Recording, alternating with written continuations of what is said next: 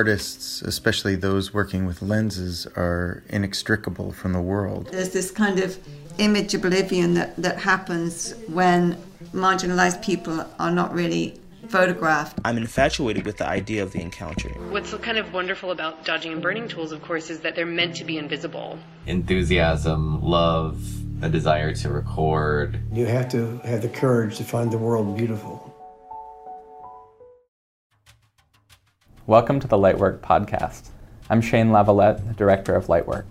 As an artist-run, nonprofit organization, Lightwork has been supporting emerging and under-recognized artists working in photography since nineteen seventy-three. We host an international residency program, a public access lab facility, and showcase artists' work through exhibitions and publications, including Contact Sheet, one of the longest-running photography journals in the world. Consider supporting the mission of the organization by becoming a subscriber to Contact Sheet today, online at lightwork dot org. Over the years, Lightwork's multiple galleries have featured over five hundred exhibitions. Each year, four exhibitions are installed in our main gallery, the Kathleen O. Ellis Gallery, accompanied by a printed issue of Contact Sheet. In recent years, along with each exhibition, we've asked our exhibiting artists to take a few minutes to discuss their work and some of the ideas that drive their creative practice.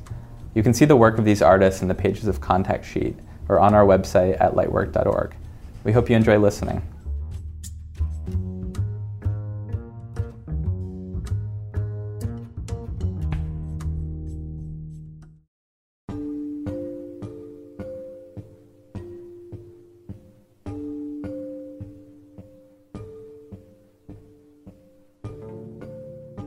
My name is Nicola Localzo. I am a photographer born in Torino, Italy in nineteen seventy-nine, living and working between Paris, West Africa and the Caribbean.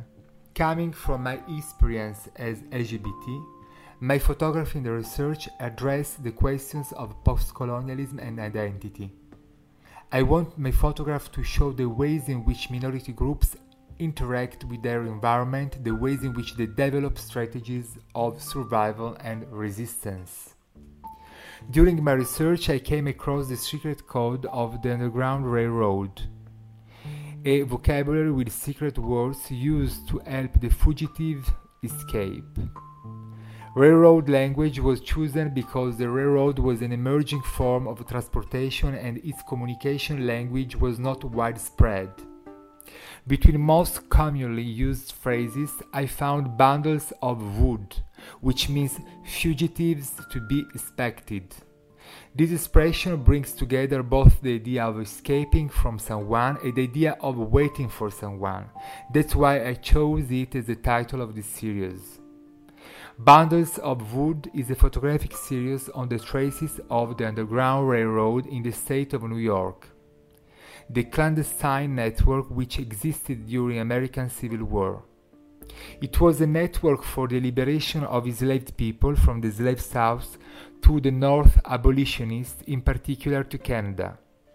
The photographs were made as part of a Lightwork Artist Residence program in two thousand seventeen. This series is linked to the photographic research that I have been doing for nine years on the memory of colonial slavery.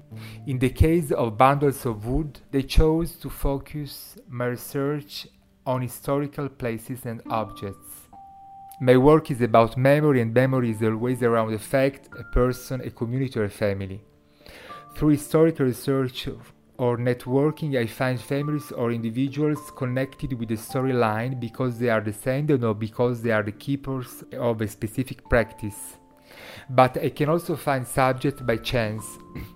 For example, the image of Sir Bailey with his uh, abolitionist tattoo was made by chance during one of my visits to Genesee Street in Syracuse, in order to photograph the site of the former house of Jeremiah Logan, freeman and Syracuse's Underground Railroad station master. I met him and we started talking about the memory of the place when Sir Bailey pulled his sleeves up, showing me the tattoo on his arm. At that moment, I made my photograph. The CHAM project is above all a journey through an alternative geography of memory and world that wants to move the centers and raise awareness about the knowledge and practices on the margin, They are custodial people and their constant circulation behind Atlantic.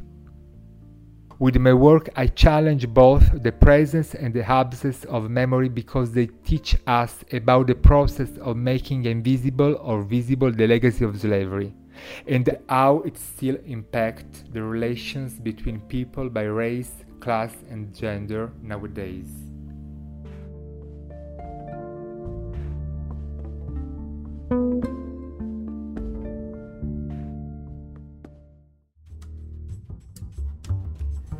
Thanks for tuning into the Lightwork podcast.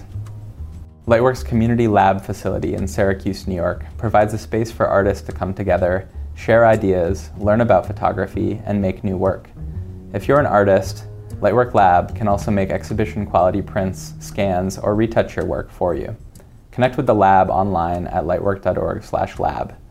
If you'd like to support this podcast, consider Lightwork's Fine Print program.